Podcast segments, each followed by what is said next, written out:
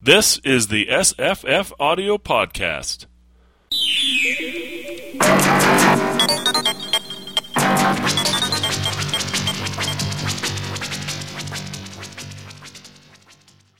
Hi, I'm Jesse.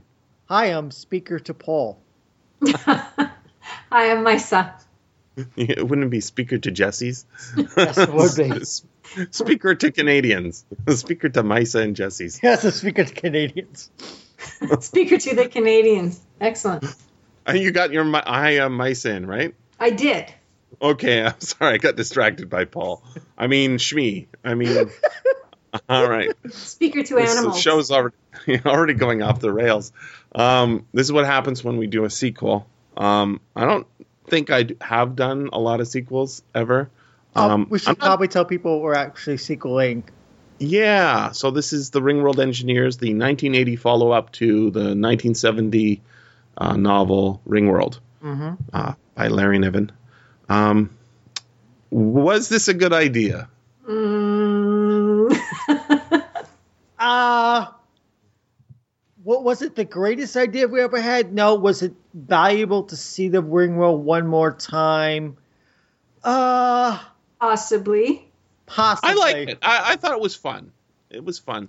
I had fun with it this time. Um, when I read it when I was much younger, it was um, it was it was like fascinating and interesting, and um, I think Larry Niven was having a lot of fun with it too. Um, not sure that that happened in subsequent sequels. Oh, we, yeah. Let's let's not go there. Yeah, because what one of the things I really didn't like about this novel is the dreaded retconning. They he retconned a lot of things to the point of Say, what is that? Ripcon? What is you say? ret, retcon, retroactive Mhm. continuity. Basically, Oh, where okay. you say something is like, "Oh, that didn't really happen. Well, that's not the way it really was." Oh, yeah, yeah, way- yeah. yeah, and to the point that it diminishes the original books. Like, wait a minute, so that's not true. Any that wasn't ever true, and that kind of diminishes the original book. And I'm specifically thinking, well, there's lots of things to, that the retcons I don't like in this in this book, but the one I really don't like is Teela's luck. Well, I, I, I was thinking about that exactly what you said, and I think I remembered you actually mentioning that when we were last talking about Yeah. reading this book. And I think you might be completely wrong about that, but I, I want to hear you out again. Okay, okay, so so in the I did so like in the, Teela's luck this time, though. What, is, what did you say, I said I did like it this. That was one of the things I did like this time.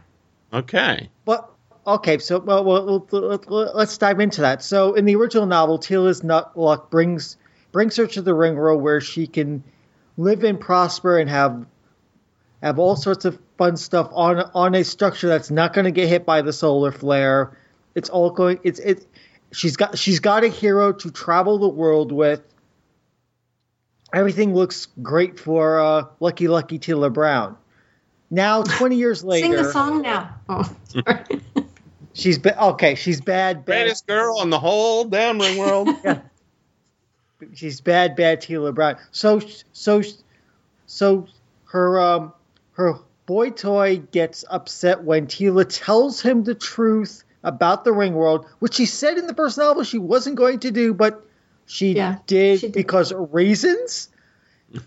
and and so they wind up they wind up at the uh she winds up becoming a protector and her and her boy toy dies because he was too old to become a protector. So she becomes a protector, tries to save the ring world, and has to has to die as has to die result. But here's here's where the luck problem comes in. It's not the fight. The fight the the the, the fight the the fighting a lucky protector that that sequence between her Chmee and and Wu is is fabulous. That's fine. It's Mhm. it, it, it's it's when they start digging into oh her luck meant that she was destined to become a, a protector for the other lucky people.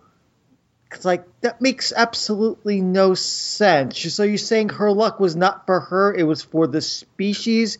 That completely goes at odds with the first novel, and I Th- that's Don't kind of what it. the first novel said, though. It even Yeah. said the I luck agree. people luck is is directing all of these people and who knows where this luck is going to take them i thought that was actually in keeping with the first one Yeah, yeah, yeah, but but she she says her luck all along was bad for her, whereas in the first novel it's all about oh the the, the luck is for Teela Brown, not for the people around her. So now it's not the luck was never even around Teela Brown.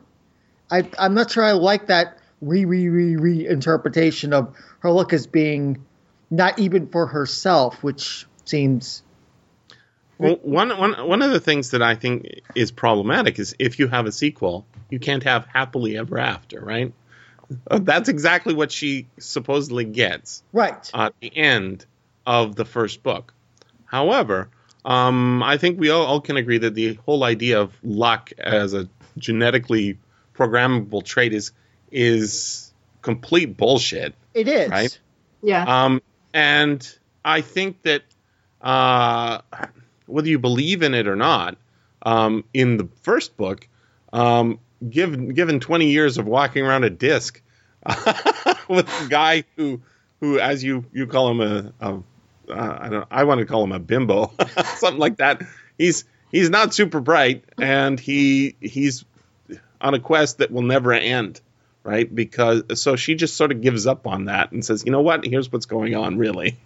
Um, and then they have their problems. Um, that's what's going to happen. Happily ever after is impossible. So if you're going to do a sequel, true. It's, I had forgotten. I had forgotten that Teela was in this book. Oh no, I remembered all too well what was going to happen. I didn't- I, I was didn't- waiting for her to show up. Like, okay, where, where is she? Where's she? Oh, that's right. She doesn't show up till the very end. It's like I forgot that. Oh, yes. Yeah, and I, I I- um, I also did mix this up with, I think it's Throne, um, because okay, spoiler alert. I believe I believe Louis Wu becomes a protector at some point himself. I was expecting that to happen in this book. It's like, oh no, okay, that was a future book. That doesn't ha- that hasn't happened yet. he's not too old for that I it's it's lots of handwavium that Mm. gets him to become a protector yeah. in the fu- in the future books. Uh, Well, I, I, I think well, yeah. you have to take each book let- on its own, kind of, um, Yeah, as well. But, I, but But- you know what? The thing about Teela, like I, I li- like it within the context of being a protector and her luck, because I mean, the protector, you're no longer about yourself anyway, right? Mhm. So like that's kind of cool. She's protecting all of the lucky people who are coming after her. there's a there's some really cool uh, I uh, I mean I think this book is actually cooler in a couple of ways of the ideas is it's exploring the I had forgotten why um, why Louis had uh, needed to be a tasp addict no, is it a tasp Droud. Droud. wire- Yeah, yeah. He's a warhead. Right. Uh, I, I'd forgotten why. I remembered that he had been at the beginning of the Yeah. of the second book, but I didn't remember why he had been. And thinking about it in the first book, um, his he has another problem, right? His other problem is uh, he's bored, right? Right. Uh, he- he's 200 years old. He's he's done uh, the sabbaticals. He just came back from one, um, and he's bored. Um, that's a big problem. So when he goes out and has a amazing, awesome adventure, comes back, uh, and uh, we get a little flashback. Uh, I thought that was interesting. A little flashback to his visit to uh, the gardens of the Of the Kzin, yeah. yeah. What's the Kzin? uh, The patriarch. The patriarch, Right. yeah. Ah, the Gardens of the Patriarch. Um, Louis, Louis, Nice imitation of the reader. Yeah. yeah. Um, call me Chmee. There you call me by title. Um, okay, so uh, when we get that little flashback, we and we get the sense of um, his visit to the Patriarch's, uh, I don't know, version of the Smith- Smithsonian. Um, we get the sense, yeah. Uh, oh, this is exa- like this is actually a really good setup. Um, th- there is a reason he's become a wire addict.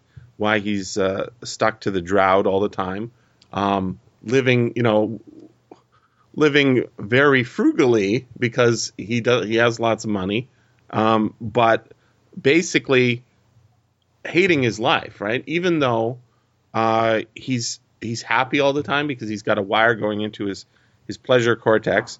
Um, he hates his life, and you can hear it like he's he can't he can't have cheese anymore because people might recognize that that's what Louis Wu liked, right? He can't do skin jobs. He can't dye his skin. Yeah. He can't um, uh, sleep on sleeping plates. Uh, he has to sleep on a regular surface. Like he's doing all these horrible things to try and avoid being caught up by the ARM. Um, and then he's also so says he's super happy. And then when when he quits it and you know sort of fights away against uh, a horrible you know drug dealer that's trying to control him using uh, this device, right? Mhm. It's the only thing that saves him from becoming, uh, well, dying uh, uh, because of the tree of life. That's- I think it's a, it's a brilliant, um, manu- like Larry Niven is a, he's a br- brilliant plotter because it really works, I think, and and explores the whole idea of of making choices, you know, whether someone has free will or not. Mhm. And that's what the being a protector is all about too, right? Yeah. I have very little uh, choice, Right. Is what Teela says. I am and she has to double think her way into what she wants to actually happen. Right. I kind of, I kind of like, like the. I, I was thinking about that, and and Louis as a as a wirehead, and and it was. I was thinking like it kind of reminded me of he's the center of his own kind of ring world there, right? Like he's not, he can't move, and everything else is kind of spinning around him because he just doesn't give a a shit about anything. And then he like it, then it, it flips, and he uh, saves a ring world because of that experience. The same thing that you said, and I I I, I, I, I like that. I like that. Mm-hmm. I, I could have wished for a little more nuance with his withdrawal from the addiction throughout the novel, but Yeah, it that is a nice payoff. Really quickly, it did. It was yeah, too it's just easy. like yeah, it was too easy too easy for him to have kicked the habit. I mean, he mentions it every so often. Oh, I want it, but you never really feel that it that that constant need for an addiction, like like you'd have an addiction to nicotine or to caffeine or or to any mm-hmm. or even some lesser stuff. You don't really feel that in the text. When it comes to the end, it's like okay, him getting over that addiction. That's what saves him from gorging on Tree of Life. That I bought. It's like okay, that makes perfect sense to me. That yeah, only a wirehead could have survived that experience. And I just checked up on Google. Not only does Louis Wu become a protector in the later novels, he also he also deprotectorizes and become a normal person again. yeah, yeah, I know, which is impossible. Yes, I know. Hmm. I yeah, it's, it's more evidence. Yeah, we should probably we're good. That's why sequels are a problem, okay? Right, sequels are a problem. I mean, it, it, it, here's the thing: is really good writers use up their characters. That's what they do, right? They dispose of them. I mean, we mo- we might not like to think about this um, because we love our cherished characters, but that's what makes uh, little books like The Postman Always Rings Twice such a great book in like you know 80 pages.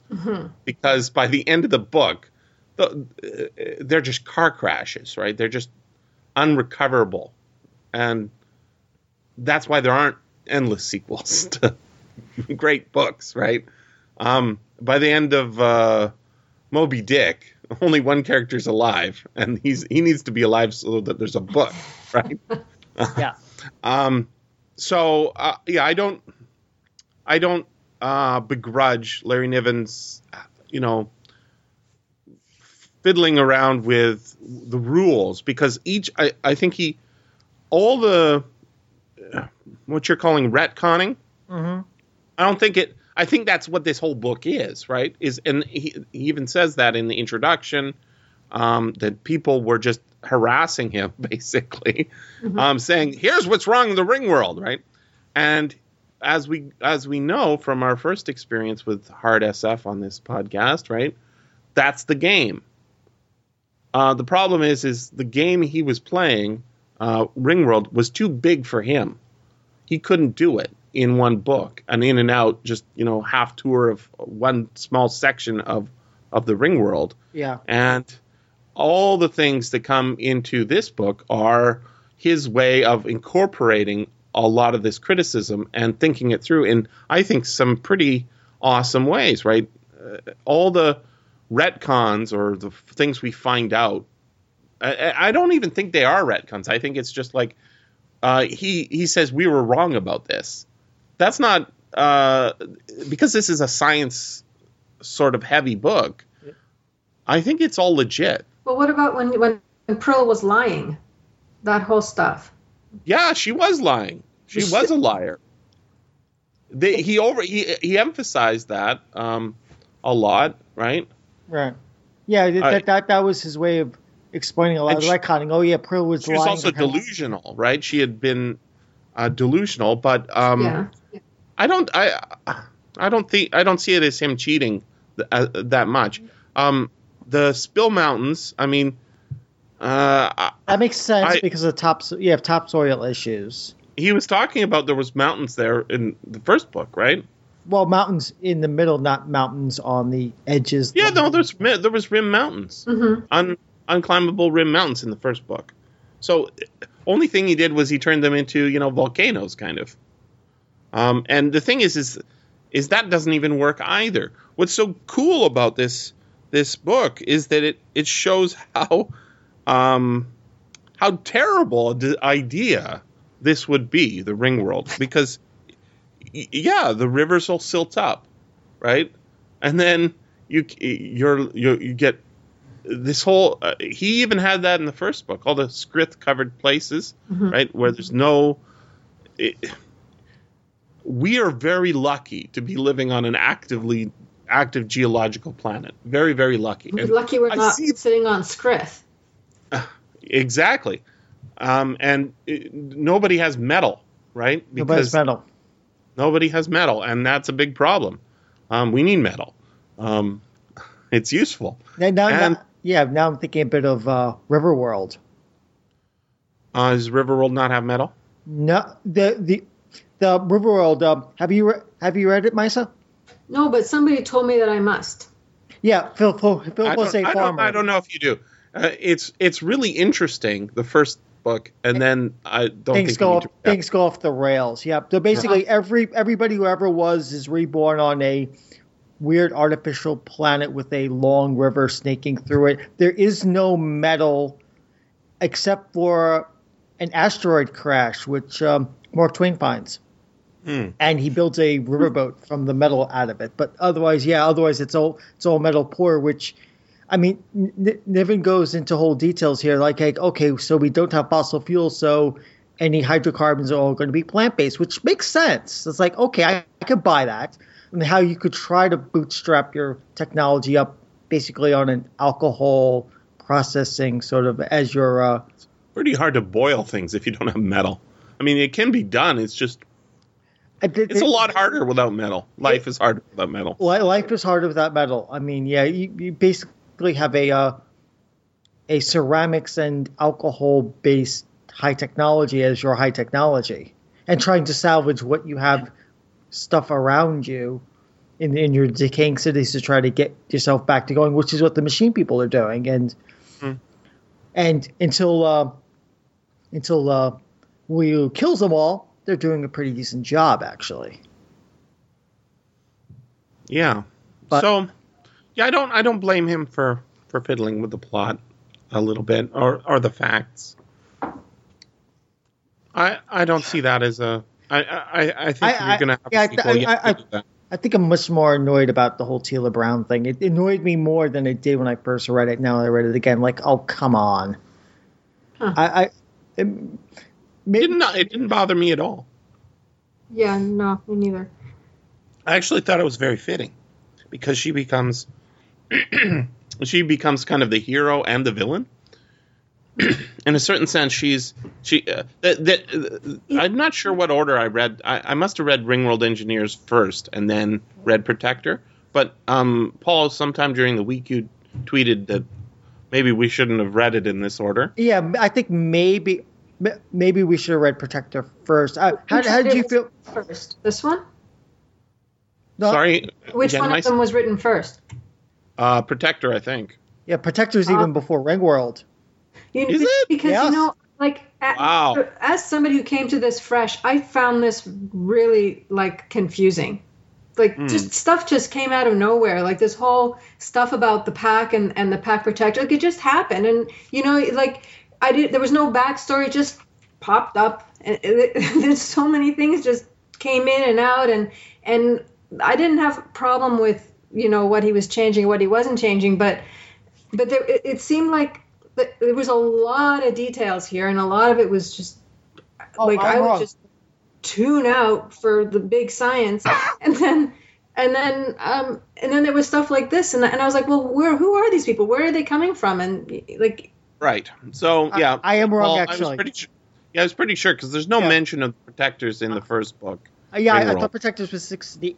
I thought I was I was mixing up uh, protectors with um with what call it um the other one the um the the the, the one Gift from Earth. no not gift from Earth um uh, brain brain is freezing um the one the one where uh the the one with the uh World of the Ptavvs. yes that's what that's what I was mixing up with the world of Ptavvs comes before Ring World but Sector comes after.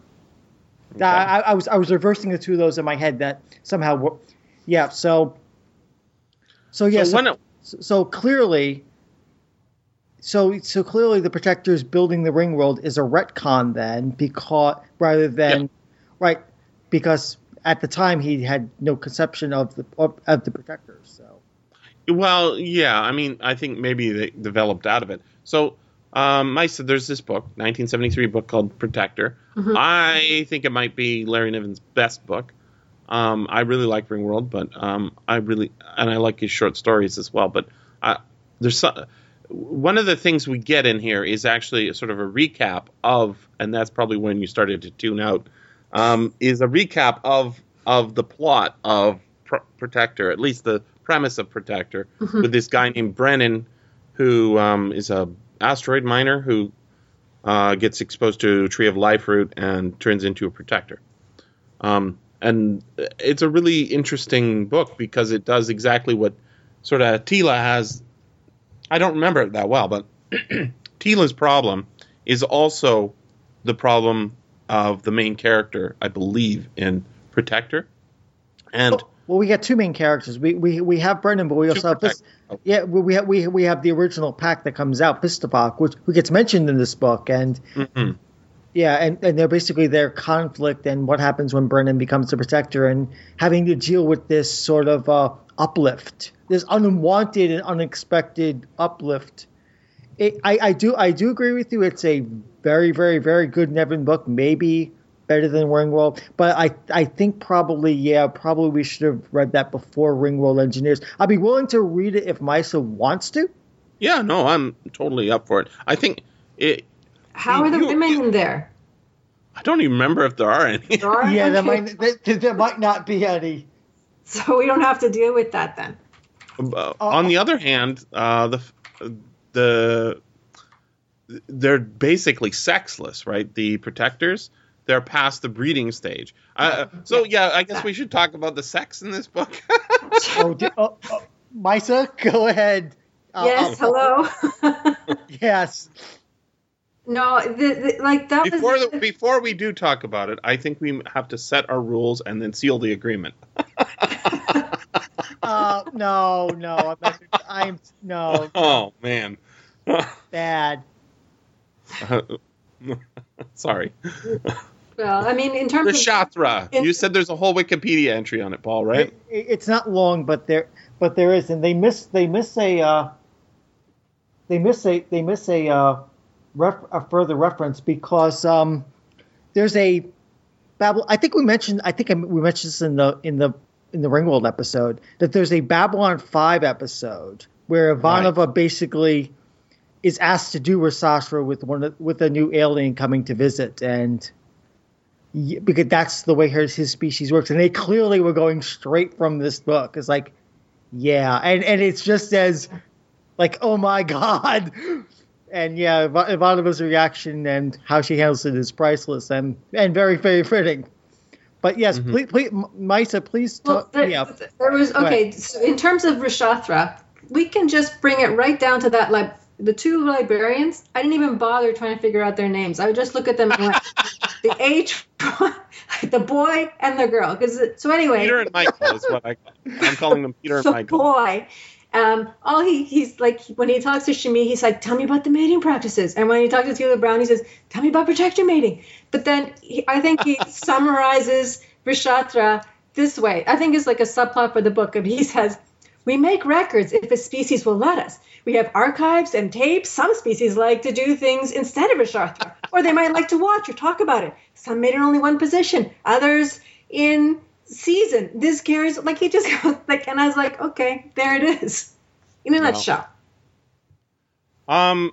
So, uh, I, I he get. I'm gonna defend Larry Niven again. He gets a lot of shit for talking about sex. Um, but uh, guess what? We're all here because of it. it's um, not so- the problem about the sex it's just like like it- louis is is the the rishathra ambassador yeah, for that's true. ring world Or woo. or Or Wu. silent or Woo, or woo, woo. woo. Yeah, and he's only but and, he's, and the whole nine percent that he's touched scenes. or the whole five percent that he's touched is now dead so he's got to go 95 percent okay. but but but it's to uh to uh ally myself with my uh, sorry Jesse. Think about how how much more skeevy this uh, book would be if Louis Wu was a female character. He even lampshades this because because the the the grass giants wish that Wu the the fake Wu was made female and so that they could have Rishathra. But just imagine if Louis Wu as the main character was female. Yeah, the, all the Rishathra and all the requests for Rishathra would feel really, really, really, ooh, oogie woogie bad. um, uh, yeah, I'm, I, yeah, I'm not. I'm not sure that book that book could be written very then or now and, and get past any editors. Like you're absolutely crazy. You can't. This is this is readers are going to get going to lose their crap over this. Um, Uh, I, I like the idea in a very in a very very broad like that's a cool SF concept of Rishathra, but he misses such and but the idea but he misses such um, he misses some big points that today like if you today if you want to inve- um, have Rishathra in the book I think I mean he doesn't even think about it or he, I mean like what about same sex with Rishathra? Yep, that's not mentioned. That's not mentioned, and it would be so obvious. Like, okay, okay, so you, we, our our sexual organs are are functional for that. Okay, we can have same sex with Astra.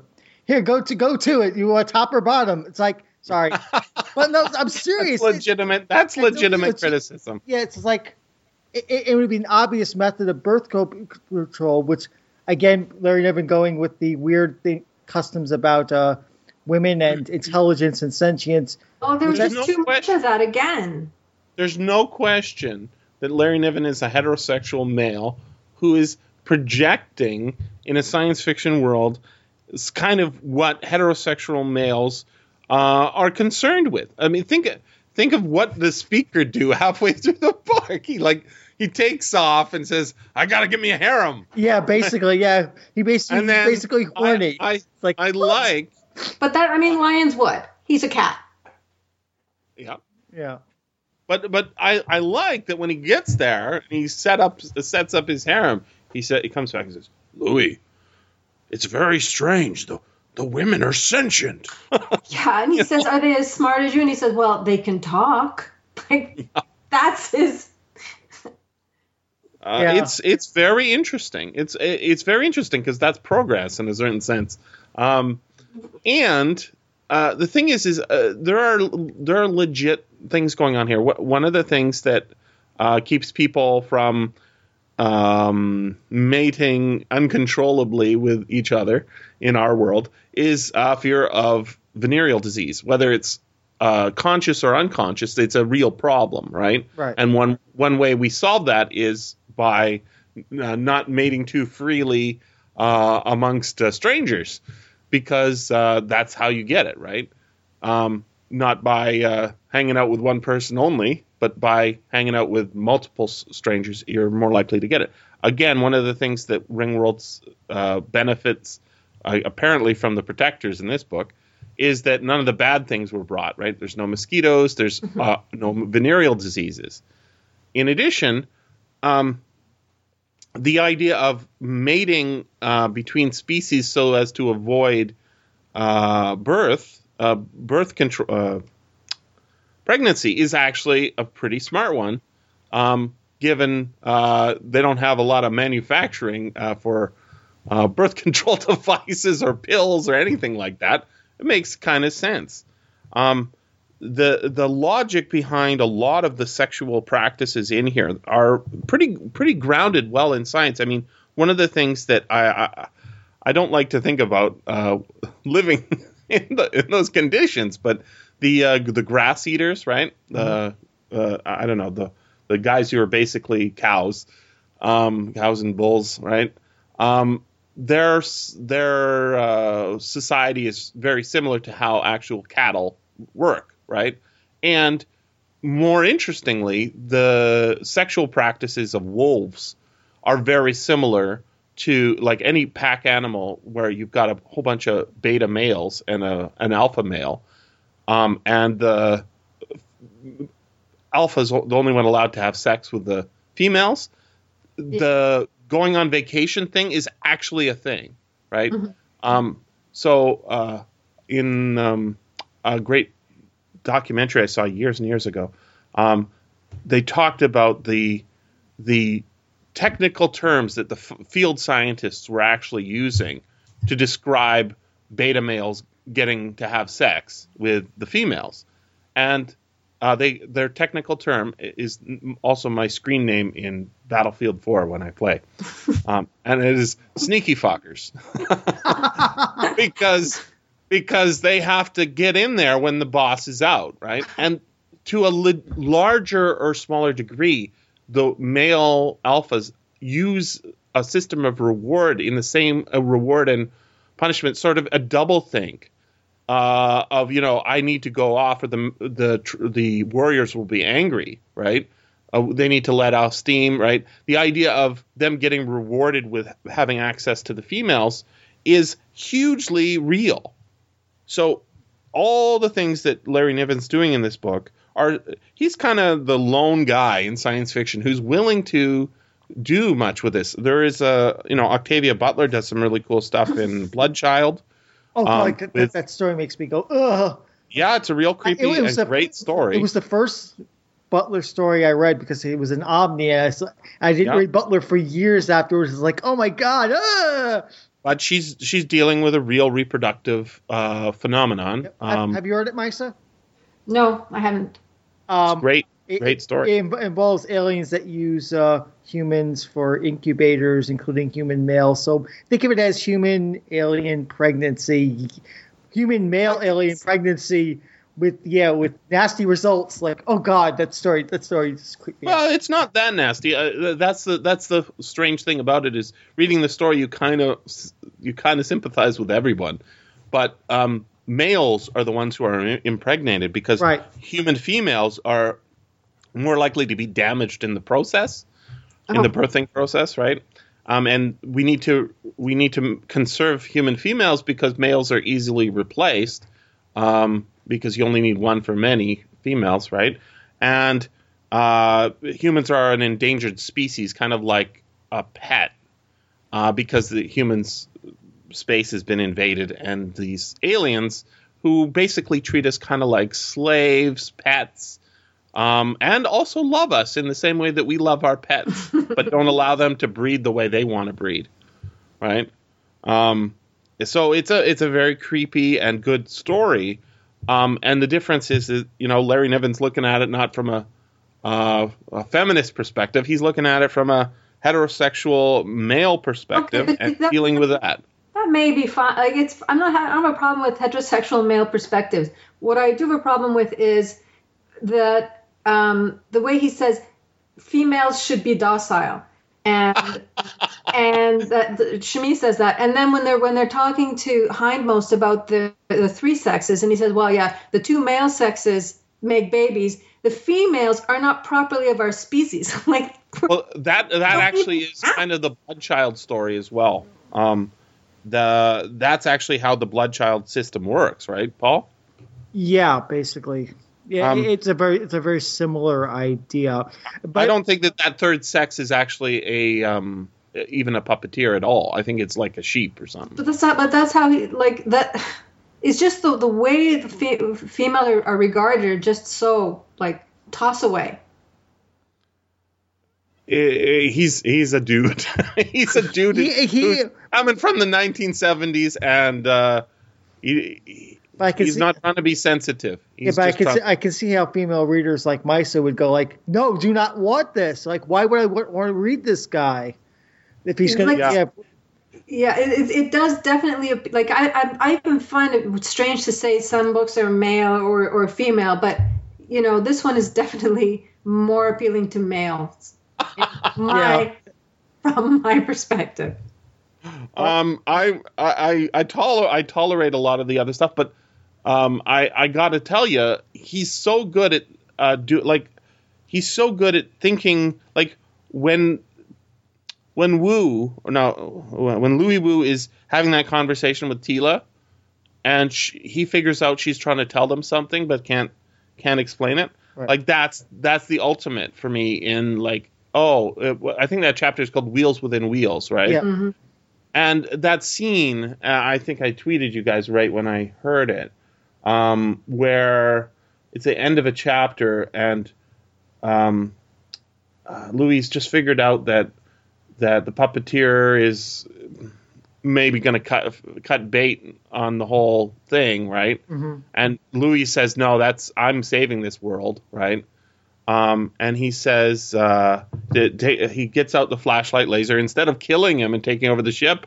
What's he do? He cuts up their only way home, right? Cutting up the hyperdrive. Um, and I'm like, no, he's not doing that. I, I read this book before and I've forgotten this, right? And then he says, "Come, let us reason together." I like, boom! I'm so good. I'm so happy, and I, I'm like, that is it. That's because I don't know what the hell's going to happen next. They he just cut off their only way to go home, right? This is so cool because I'm thinking all sorts of thoughts as this is coming in, and I think I don't know where that's from that line, and I look it up. Yep, Yeah. guess who says it? That that was very cool. That was Isn't Yeah, that amazing? I, I, I, yeah, I had forgotten that line was from him and from this book because I've I've seen that line before. It's like, where the heck? Oh, that's It's- where it's from, and that's where it's from Isaiah, the book of Isaiah, Okay. and it's God talking to humans, saying, "Come, let us reason together." right? yeah, which is very cool because he plays the God Gambit so many times, So many times, and then he even is says- the God Gambit. Exactly.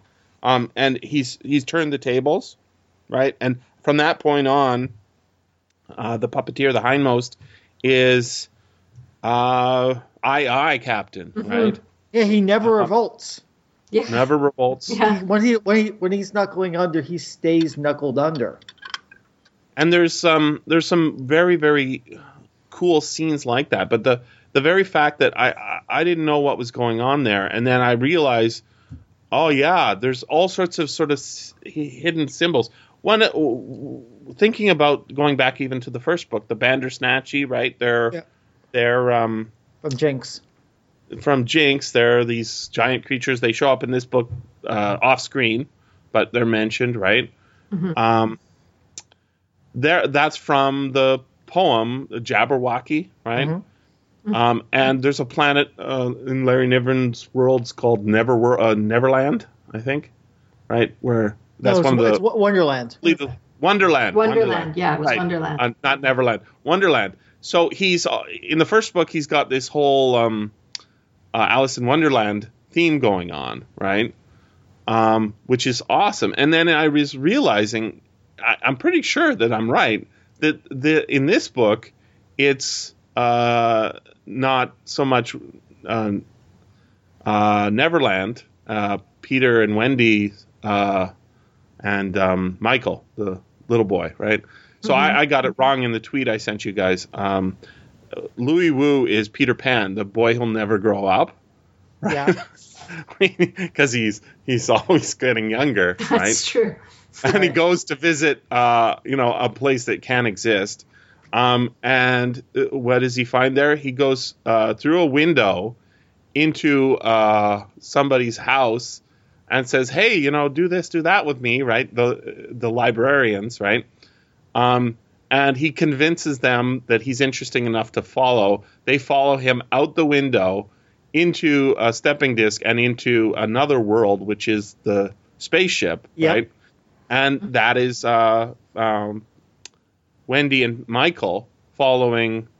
Uh, if they weren't brother and sister, because they're they eventually get mated.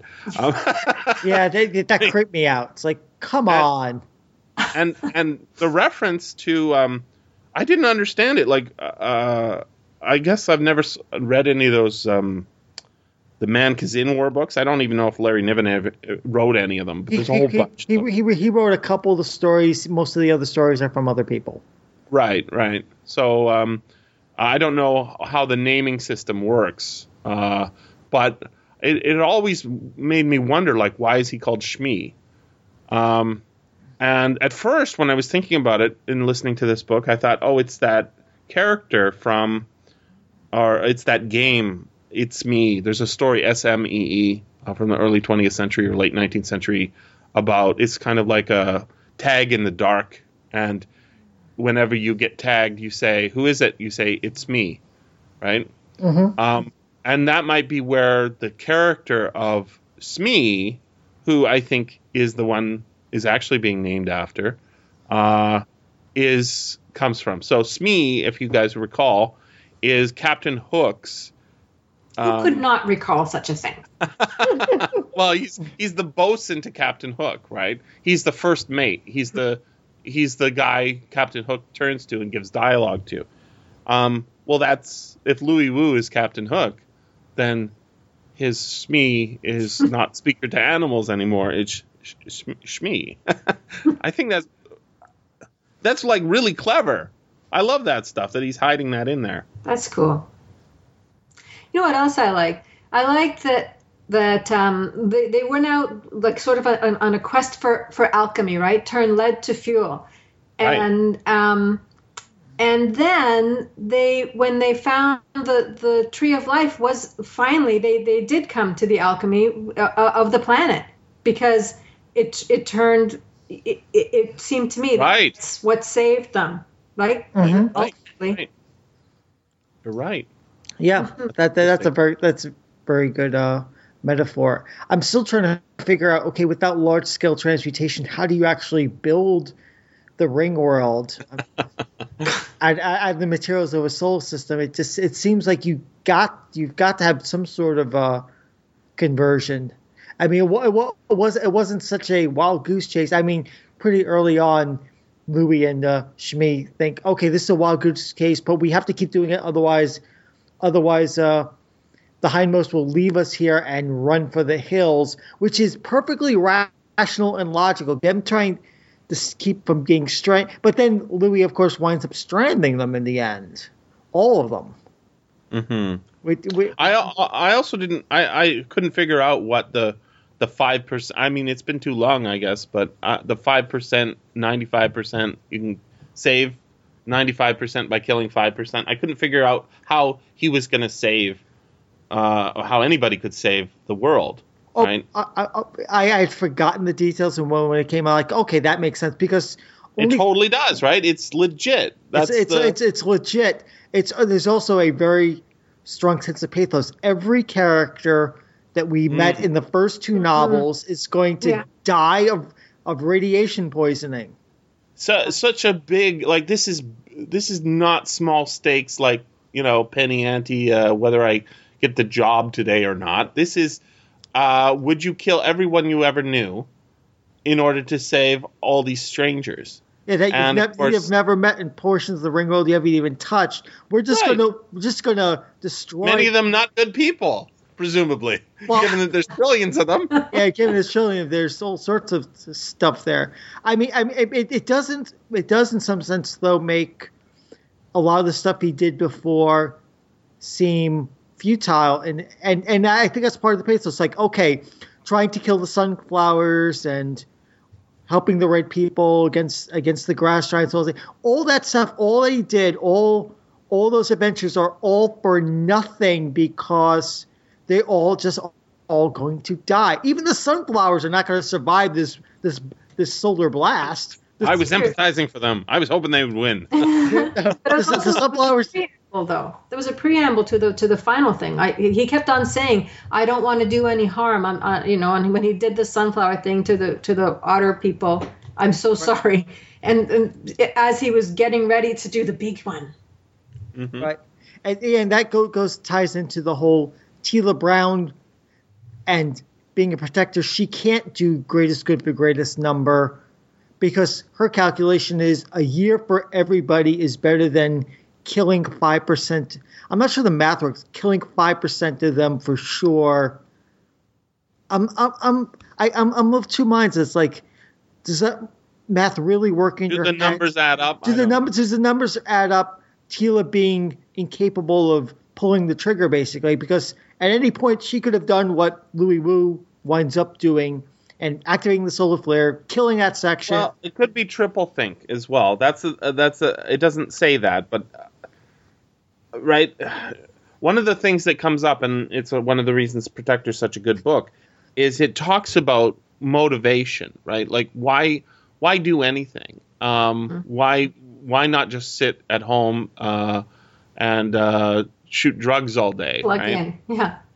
um yeah or you know what's the point of anything and she her motivation is to care for uh the breeders that's everybody on the ring world but she also has a motivation to protect all of her own breeders more than other breeders right like um so one of the things she says is louis you're the closest relative to me even though they were having sex not that long ago right right. they are um, of the same species. They are much more closely related than anyone else on the on the ring world. Um, she has motivation not to kill him, um, but she also has a motivation, uh, you know, thirteen trillion motivations to to save everyone else. Mhm. Um, and she's she she created protectors and then killed them because of those motivations. And this is actually um, this is very very interesting stuff. There's a I, I I think I sent it to you, Paul. I don't know if I sent it to you, Maissa.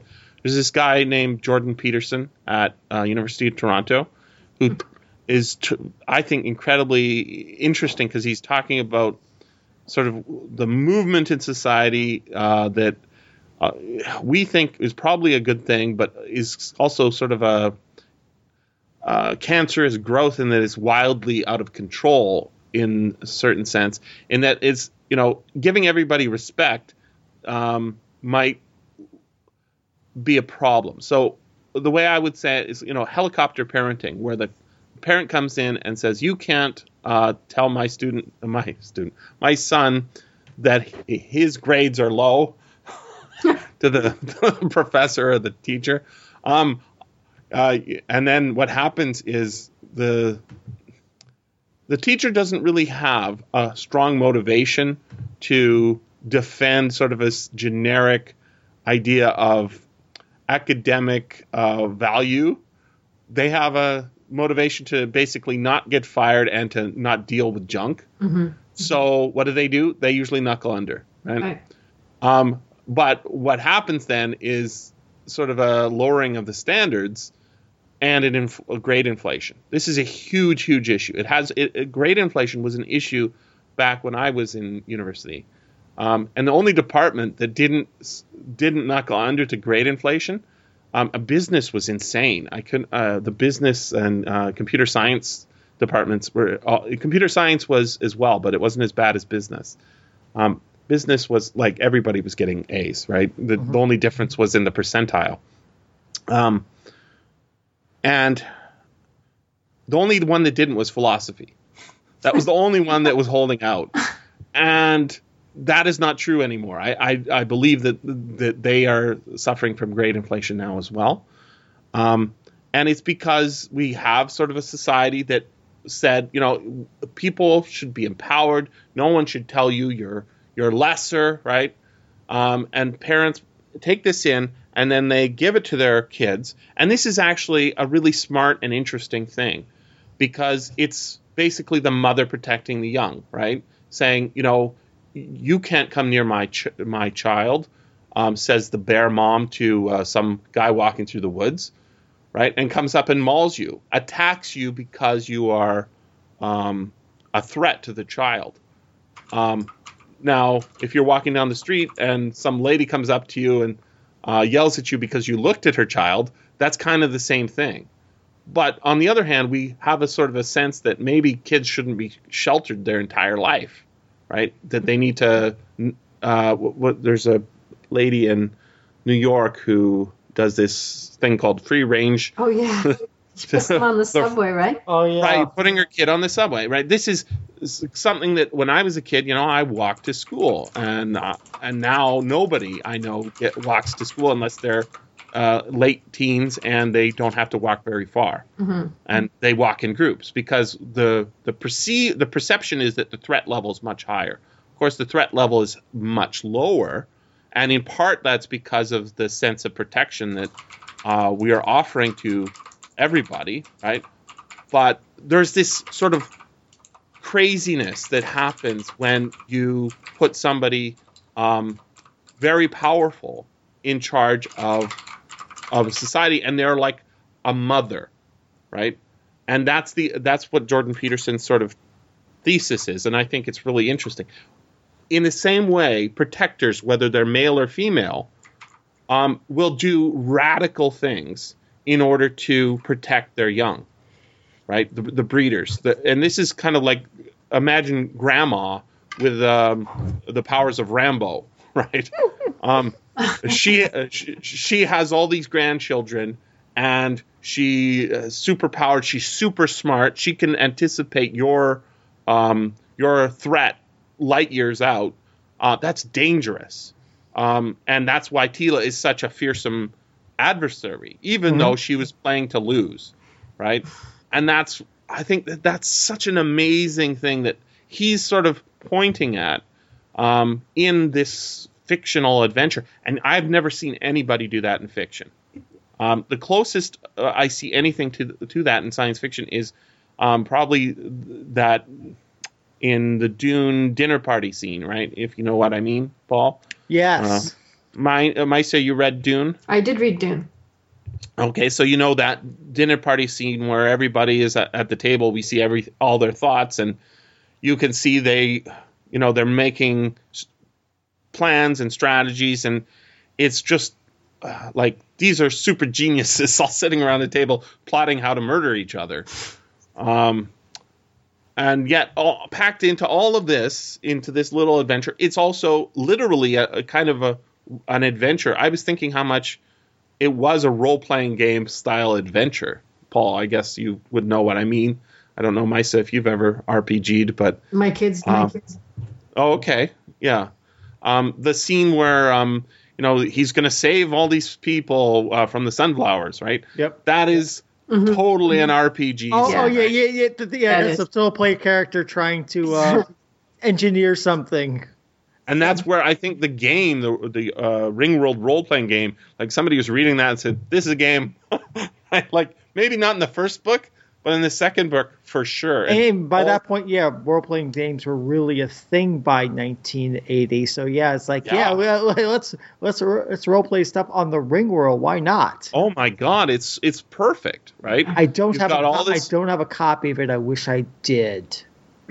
There was Yeah. a scene where, where he says, and nobody noticed he was talking into his hand. I thought that was great. Yeah. Yep.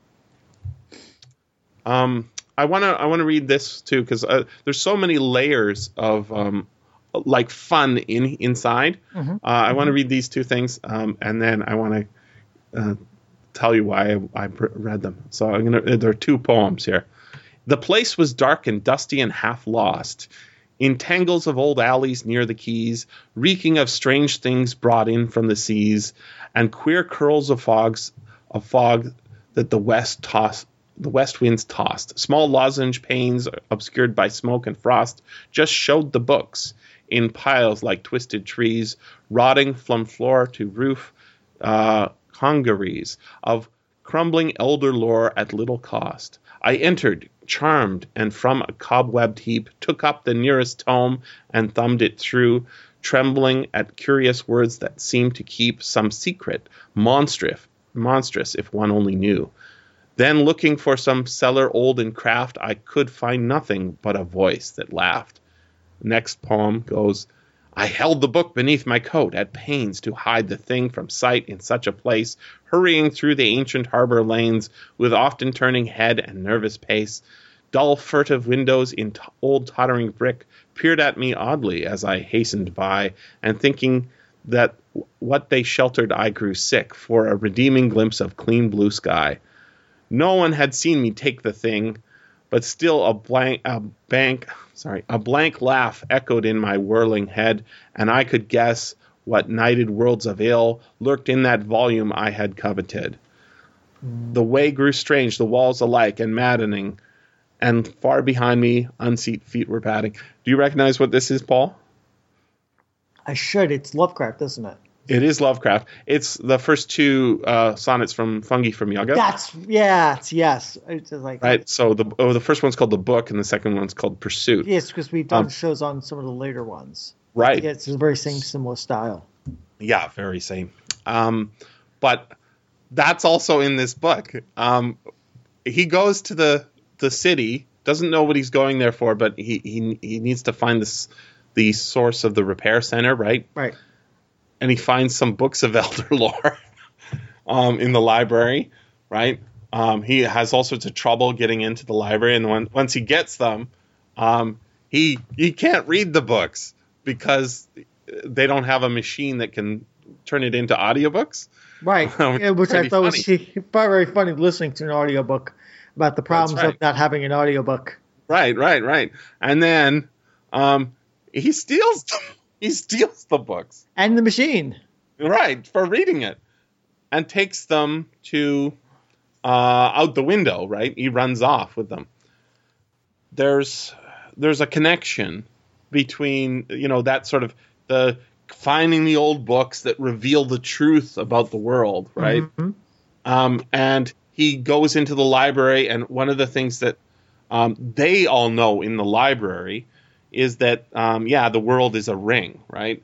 And Yes, the machine yes. only the machinists and uh, that's a secret. How did you know right? So there's almost this cult of the book. Cult of Um, knowledge. the cult of knowledge. Indeed there's a, a great cover i think the original paperback uh, that i had i don't know if it's the first paperback i had of uh, protector um, and has the protector in a library Oh yeah, with yeah, a book on its lap uh, and a carrot you know or whatever tree of life fruit at its side and is surrounded by these ancient tomes right. That right. That's just the book in the library on uh, on Pak. Right.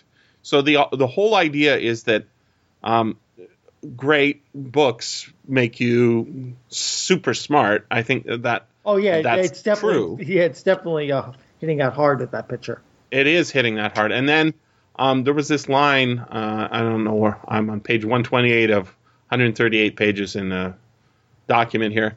I wanted to read this um, because I thought it's like, oh yeah. Uh, So something leaped from the crest of the next hill over. Green lights speared in it in midair and held while the thing flamed and died. So much for Chmee's spacesuit. But a, a flight of hand-sized missiles flew towards the base of green laser beam. Half a dozen white flashes from behind the rise, and the snap of lightning striking close showed that Chmee had succeeded in turning puppeteer-made batteries into bombs. Teela was close, and she was using a laser. And if she was circling the pond just beyond the crest, oh. dot dot dot, Louis adjusted his position. Chmee's burnt suit had fallen too slowly. A protector would know it was empty. Cthulhu and Allah! I know. How I could anyone say that? Fight a lucky protector? He's calling on one fictional god and one semi-fictional god. I thought that was great when I read that. Isn't that great? Yeah. And it's like that is um, I, I, he had called on other gods earlier. in the he book. had. Yep. and I just thought, oh yeah, this is um, this is him playing a game with us, um, and I like this game. I I agree that you know he, the thing though, ultimately, though, that I think you have to remember is that I, I think this is true. The gender really does change people's minds, right? Males have this problem. They have lots of seed and very little field to plant it in, right? Zero field, actually. So they have to find fields. Females have one field and there's a plethora of seeds to plant, right? If that's if those two things are true, and I think they are, um, that has consequences in thinking. And I, I think Larry Niven isn't thinking about it in this sort of meta way I am. He's just thinking of, of it from sort of a male perspective, right? What do men want? If you look at history, uh, uh, what's a Genghis had a huge harem, right? Um, all the sultans had harems. All the uh, pretty much all the peoples uh, had some sort of practice for polygamy. I mean, it happened in the United States, mm-hmm. right? Um, there are exceptions. Um, for example, uh, Vikings, right? They are strangely um, didn't usually have multiple wives at any one time. Uh, what did it do? It made a lot of men go off and fight in order to come back with riches to attract females. This is just these are just facts, right? I'm not like making stuff up. These are facts. How did this sort of weird phenomena happen? Is it patriarchy in the same way that you know the thing I think it's biological. And uh, Larry maybe not saying, "Look, this is biological," in the way that I am. But uh, what's so interesting is that this is a I think that he's working it out sort of with all these weird ideas he has about uh, males and female relationships mm-hmm. in this ring world scenario. And what's cool about the protector is that that's part of our life cycle as well, because after a certain point, we do stop breeding, we stop making babies, and we become grandmothers or grandfathers. And that's where we provide wisdom, usually not arms you know, uh, weapons of war. But sometimes there are old warriors who do go off and fight for their families, right? Um, in their 60s or whatever. Um, but the important part is, is they're there and they don't have a like, I'm going to protect this one child. They sort of have a generic love. And if you think of of what's actually sort of another plot going on in Ringworld Engineers, um, and I go back to you know how the Earth is so great and Ringworld sucks because mm-hmm. um, it it's developing. Me- uh, Earth's always developing metal for us. Um, Ringworld's broken is broken from the start, and Ringworld is a kind of Garden of Eden. Right? There's no disease, is the idea, right? Mm-hmm. There's a protector mom, dad out there, God out there, who gives you uh, lots of things to eat and no predators, right? Um, all, all, the predators are put on one island, way too far away from any of the other islands, right? Um, uh, the other planets that are uh, island sized in the yeah. giant ocean. Right. The only predators are other hominids. And mm-hmm. this is the this is kind of the story of the fall, right? The the story of the fall from the Garden of Eden. Right. And what is the thing that that turns you into a person who falls? The tree of life fruit, right? Mm-hmm. Right. Yeah. And and it turns you into a much harder person, right? Much not just physically harder, but mentally harder. And that idea of like, who do we need right now? If if the Ring World Engineers is an is an analogy for our world today, what is the falling towards the sun or crashing into the sun problem? Oh, it's climate change, right? Right. And what are we doing about it? Mm, fuck all, right? and that's because we're so busy pulling the uh, the the world apart the, that was carefully um, created by nature, not actually by a god, but created by nature. We're pulling off those uh, those uh, ring um, hyperdrives or what? what no, yeah, they? yeah, the, yeah. The, the, the, yeah. the attitude jets. The, well, yeah, the attitude jets that are actually spaceship engines, right? Well, they're, turning, they're turned into or vice versa. Yeah, Right, and uh, flying them off into uh, other places and saying "fuck this world," uh, except there is no other world to get to. Right, um, that's that's what's so interesting is that the ring world is actually an analogy for Earth, right?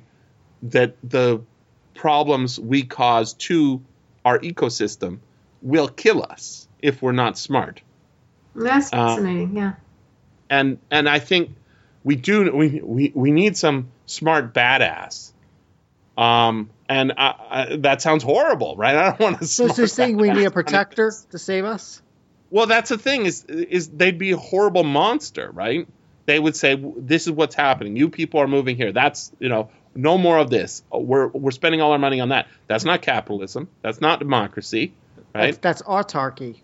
or that's some hero coming in and saying I can save the world, and and then he says I'm going to kill off you people. It's fucking monstrous, right? Yeah. But that's the human condition, um, and that's the condition we're in because uh, leaving things as they are. Uh, I hate to tell you, Justin Trudeau's not going to solve it, and uh, I'm sorry, Mr. Trump ain't going to solve it either.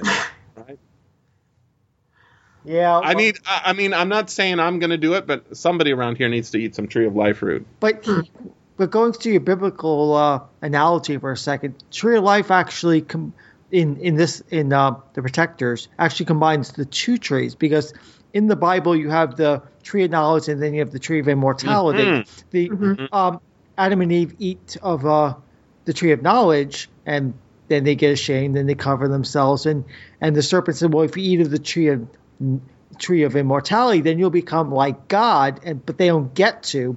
But the tree of life root combines both. You have because because it's mentioned that protectors can live. It's especially in the especially in the novel protector, but here it's mentioned too that protectors can live thousands of years. So you get so you lose your chance to have any more children, but you get not only knowledge, but you do get that longevity. You get that uh, immortality of a sort to uh, be able to uh, protect your descendants. So yeah, so, so it's actually both trees at once. But in the Bible, of course, Adam and Eve don't get to eat immortality because the sword is placed, and yeah, they're they're banished out of the Garden of Eden. So, and and not to mention, speaking of uh, biblical analogies, consider consider the major event in this novel that we're in Ringworld history 1200 years ago, the fall of the cities. Right. There's Yes. the word the fall. I did kind of accept the idea that Pierson's puppeteers did this. I could I could buy They're snaky heads. be- because mm-hmm. considering what Good they did point. to the Kzin and what they did to humans, them putting a superconductor plague on and the they have world, I could voices too. I could buy Yes, that. yes, yes, that's right. Yes, exactly. Yes. So they, they they engineered the fall of the Garden of Eden. I could buy that right away.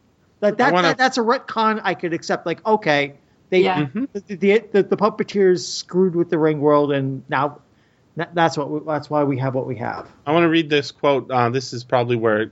Uh, I mean, the the thing is, is some of this is me interpret interpolating what what's going on. I think, and then some of it is, um, it's just right in the book, right? So here, this is from uh, I don't know, quite deep into the book, mm, fairly near the end.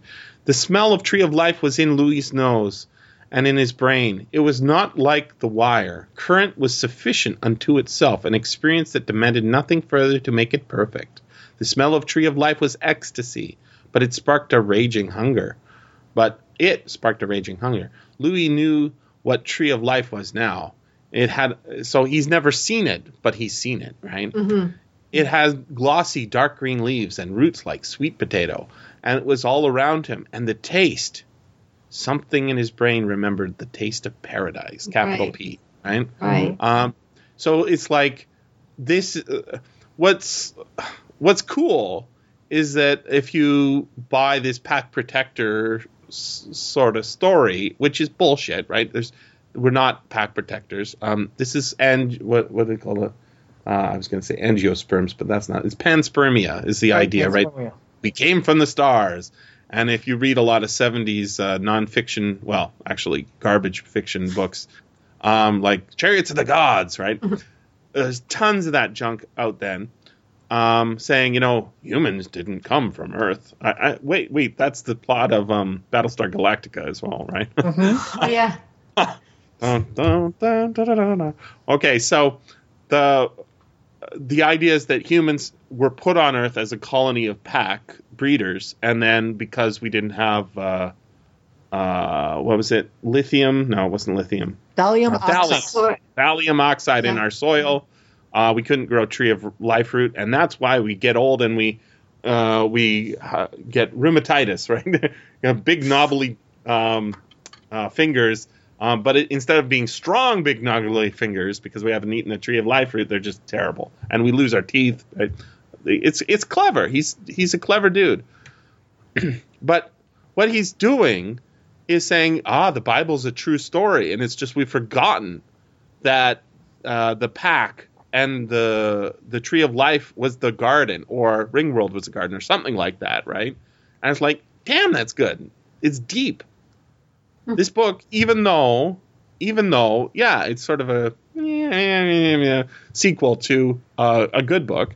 Um, he's still doing good work here, and I appreciate that. There's no, no, I appreciate that, and I didn't think about all that um, Garden of Eden stuff. I I, Yeah. I do like that. Mhm. It adds another dimension. That's another ring. I mean, Another uh, if thing. you start you start thinking about it, and um, what what who were the first people on this garden? The first humans, a woman and a man, right? and Well, the man then was they- and then created they- first. Then uh, the two librarians starting again. They're you know they are That's the right. new Adam and Eve, I guess. This is the only people left of their. Uh, Of they're theirs, the only people yeah. left of the species. Yeah, and if you remember from the first, and they're getting on a boat. An ark. And they're getting. that's right. Yes. Um, but if you remember from the first book, um, Louis, uh, wa- you know, he's much older. Two, he's two hundred years old in the first book. He's much older than Teela, but it turned out that Teela was actually one of his descendants, right? What? Distantly related. I'm pretty sure that that was right. Was that in the book Um, that I? Yeah, it's like she was in, yeah, somehow related to him. Um, and because she's much younger, it's like man is created first. Are you sure? I, I, I'm pretty I- sure about that. I, I know they retconned later, which really annoys me. That, that. That Beowulf Shaeffer and Louis Wu are related, which makes no sense to me. But I wasn't sure that Teela was actually related. To I I, th- I think there was a, a tossed off line in there um, because it was not just um, it was not just uh, an old man sleeping with a young woman, but it was also a little bit of incest as well. I mean, that kind of Um, it reminds me of. wasn't it wasn't Heinlein level incest. That, yeah, yeah, that's, that's exactly what I was, thinking. I was thinking Heinlein there for a second. no, no. If you think if you, if you think incest in science fiction, now that's Heinlein. But there's a little bit there. There was something to it, if I recall correctly. oh, What's, male science fiction writers. Hmm. Yeah, science fiction writers. I mean, I mean, there's some really nice set pieces here. The sunflowers, the library city. I really Mm-hmm. I love like the vampires. I the love vamp- the right vampires. non- non- Yeah, non-sentient pheromone pheromone using vampires, which kind of under, which goes back and undercuts the whole Halrloprillalar. I I I am the I my function on the on the ship was on the ship exploring was sex. That's what I'm really good at. No, she was probably using vampire using the pheromone all the time. perfume. Mm. Yeah. Yeah, yes, which kind of undercuts the one skill that we get for her, which kind of makes me go, ah. But what I really liked, my favorite set piece area was everything on the map of Mars, the underground protector city and all the caverns and the, the that park with the tree of life roof. I love that that that was that was world building. I really like and, and the revelation. Oh, they have a gas laser. That's what the that's what got shut what shut down the uh the lying bastard and I'll tell you though, um, that that if you want to talk about retcon, that's the one that is totally sort of not talked about. Is that remember in the first book when Louis pu- pulls out his uh, li- light gun wand thing? right. Um, they like they have some taboo against lasers, right? Right, yeah, Right. that, that that that that went far, far That went Yeah. away. That went away. so maybe that was just a regional thing. um, there, there's so many good uh, things in here, and I think that that's what led me to read the next book eventually when it came out. Um, the ghouls. I love the ghouls. Up, I, I, I, uh, just, just interruption. I found on Wikipedia, Teela is a descendant of a former lover of Louis Wu. Oh, okay, Okay. So there, there, there, there you have that. So, but the former lover could be, um, could be. Uh, so I don't think they're related, but, but, she, but she was, uh, she it's basically like dating the great great great granddaughter sort of thing. Right, right, but but right. but not actually being related to her. And that, well, we don't know. but yeah, well, we don't know. But that kind of reminds me again of Heinlein again. But you know, Yeah. No, no, he keeps it. He keeps it much more in the family. yeah, he gets much more in the family. Go, go ahead, Jesse. no, I'm just. I, I I think like the ghouls are awesome. Um, one of the they there's a line in here about it says the ghouls are the secret rulers of the ring world, right? Mhm. Um, and I believe in the next book, or mm, I think there's four books total that are ring world books. Um, in the next book, uh, I believe that's developed a little more, and that um, we sort of see into what what is really interesting to me is that I forgot how little is in this book about the vampires. Basically, there's a one scene, and then they're talked to, talked about a bit, right? Yeah. Yeah. Um, but the idea that they're non-sentient all altogether, right? N- not just males or not just females, Yeah, there's a- completely. yeah, the, the predatory animals. They're, They're- meant, they're, meant, they're meant to be as such. but again, um, it de- it's dealing with this idea of uh, free will versus um, uh, choice, right? Right. So uh, you you find a attractive looking man uh, in the wherever it is, and you say, "Oh, he's sexy." I don't know what it is about him. It's his pheromones. Well, pheromones probably isn't as big a thing for humans uh, as it is for other animals. Uh, maybe it is, but it doesn't seem to be. But uh, if you think about our free will versus animals' free will, uh, what does Louis do as soon as he smells uh, the vampires? He's having sex with them, even if it'll kill him, right? Yep. And that's true of some animals, right? Um, the insects that they they're stupid, they'll go get killed. Um, black widow spiders and uh, praying mantises and all that stuff, right? Um, and the fact that when you can develop if if this subspecies develops and they become non-sentient if you give them tree of life root they become sentient. Like that's really interesting. How would that affect you to come out of that? Well guess what? We were all in that state at one point right we were all non-sentient at some point if if sentient is really a thing and we came out of it somehow I, I don't know, drinking mother's milk or whatever it is. Um, I guess that wouldn't be the case, but something brought us out of it, and we suddenly have consciousness and memory and what we think of as choice and all that stuff. So there's a this this idea of what he's playing with, the, all the ideas he's playing with of free will and uh, whether you have choices and what what Louis is trying to do, all those ridiculous things that we think of as RPG sort of events, um, where he's trying to kill the sunflowers or he's trying to fix the um, Water Fix- condensers. right Oh. fix the water condensers. Like I was happy when he he he rolled a twenty and got the water condensers Yep. working. Right? Yeah, but what? Yeah, when he failed, that it's like, oh crap, you botched your role, Louis. he's he's looking for he's looking for uh, ways to create meaning uh, because he, he has been not creating meaning. He's been living that horrible life. It's this is a really smart book, and yeah, it's sort of a trashy sequel in another sense, but it's a really smart book, and that's why I love. Re- I like. I really enjoyed reading this book again. I don't know if I will in another twenty years, but uh, I'm, was. not, I'm, I'm not sure it's a really re re re readable book like say Ringworld is, but I don't mind having reread it. Yeah, I don't I- think I would do it again. Yeah, I, I, I don't know that I need to re- reread it again, but I did, I, I'm glad I did. Although, was, uh, although I'll still stuff for I'll still stuff for my role playing games. For I mean, as I told you guys on Twitter in the last couple of days, I was dreaming about protectors while listening to Right. This. It's like, good yeah. God, well, they're powerful. they're powerful to think about, and I think there's there's a lot. That's why it's I, one of his big ideas. Yeah, it is a really big idea, and it's not a big idea in you know the big dumb object sense. right. So, Uh. so in the protector book, because I was okay. So Teela was able to create four more or three more protectors. What? Where did they all go in this book? Is that? Do we under? Do we find that out? Two of them are killed, right? Two, Um, and, two, one of them At is one flying. point, they say maybe they all left after the first call for help, but all of them? were No, where no, did they two- all go?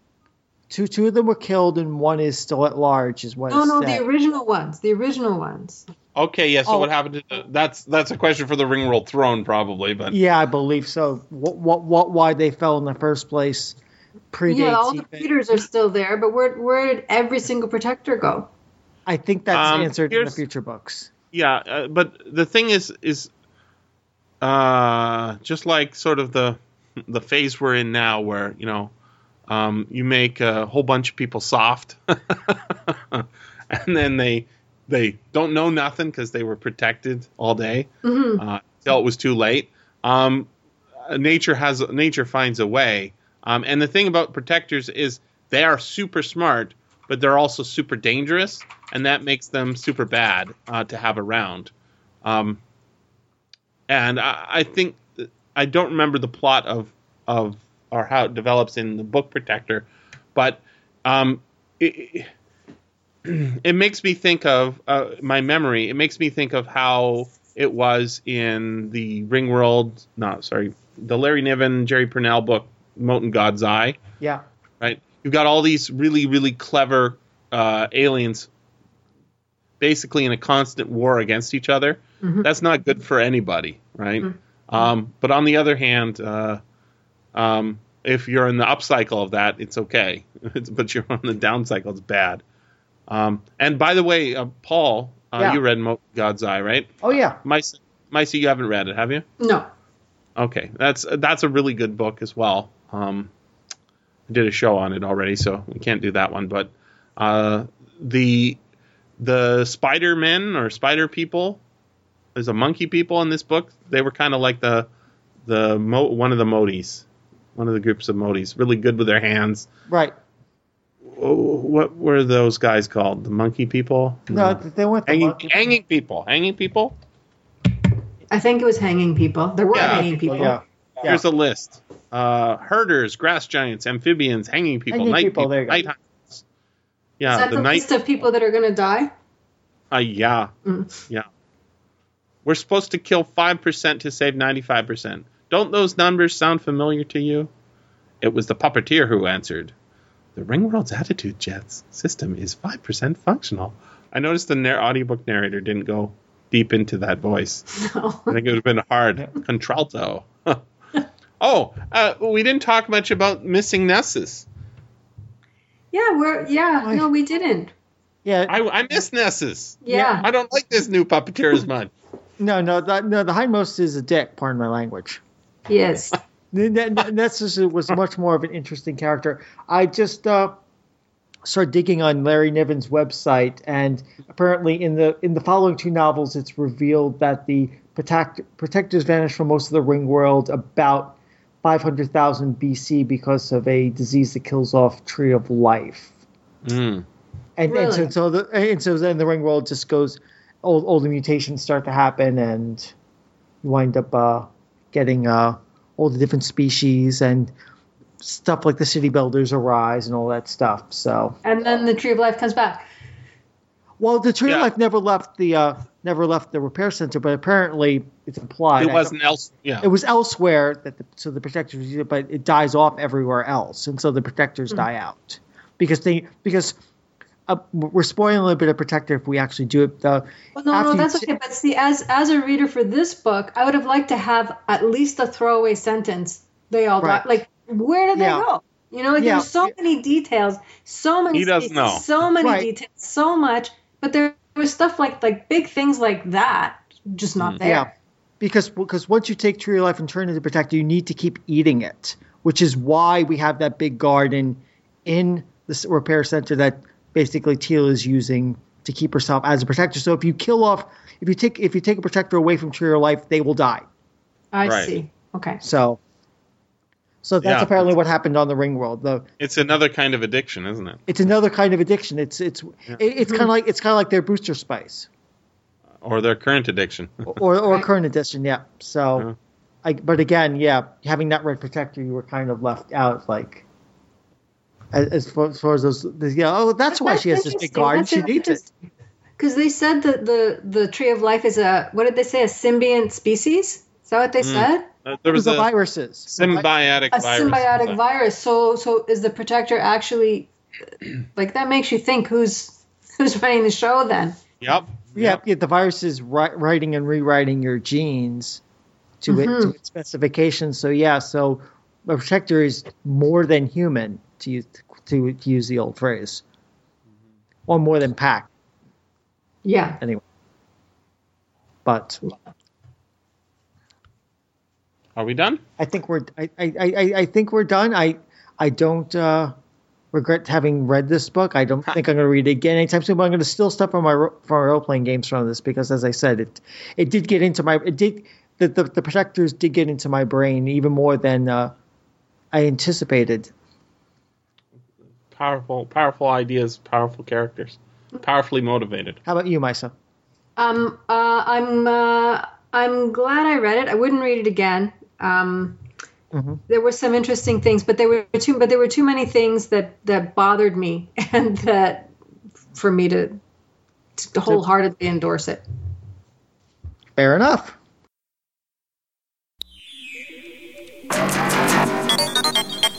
This has been the SFF Audio Podcast. Please join us at www.sffaudio.com.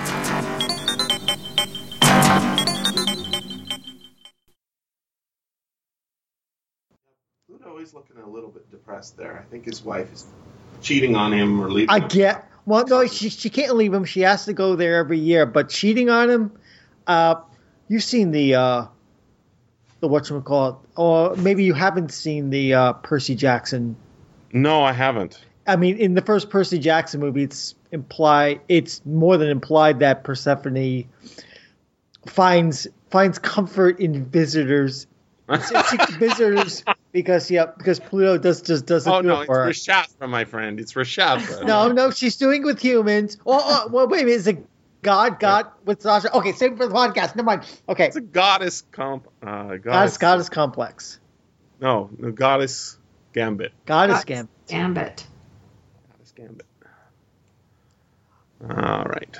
Okay, here we go. So, So, uh, something else like we can talk about. all right. Um, I'll make sure I get the Wikipedia entry up. And There is even a Wikipedia entry on Ras- on on Rishathra. Yeah, Rishathra. there is. Is It- there? it- it- yes. It, it there is there. Is, Is there pictures, Paul? no, there are no pictures. Um, you guys, did you see the Paul? Did you see the the pictures from the uh, PDF I sent you? No, I didn't actually read that. You better look at that because there's um there's a picture of the otter man, the sea the sea man. Oh, is it, is it that bad? That's He's cute. so unhappy. As Uh, yeah, should. I thought he was pretty okay, cute. now, now I can see where you got the inspiration for your own drawing. I'm looking at this. No, I actually drew before. The, the And then with it looks exactly yeah, like yeah, that's that the scene. thing. It's like surprise.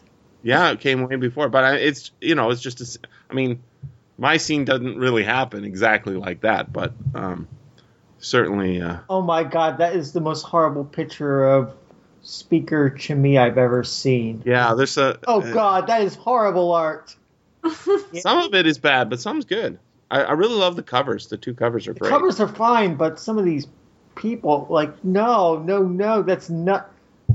That's not how they look like to me. Oh. And she's bad, bad, Teela Brown. Baddest protector in the whole day. Hey, save it for the podcast. Okay, save it- Spoilers. Well, let's get started. Yeah, I, I already recording. Okay, so, Here we go. You ready? yes. Mhm. Here we go.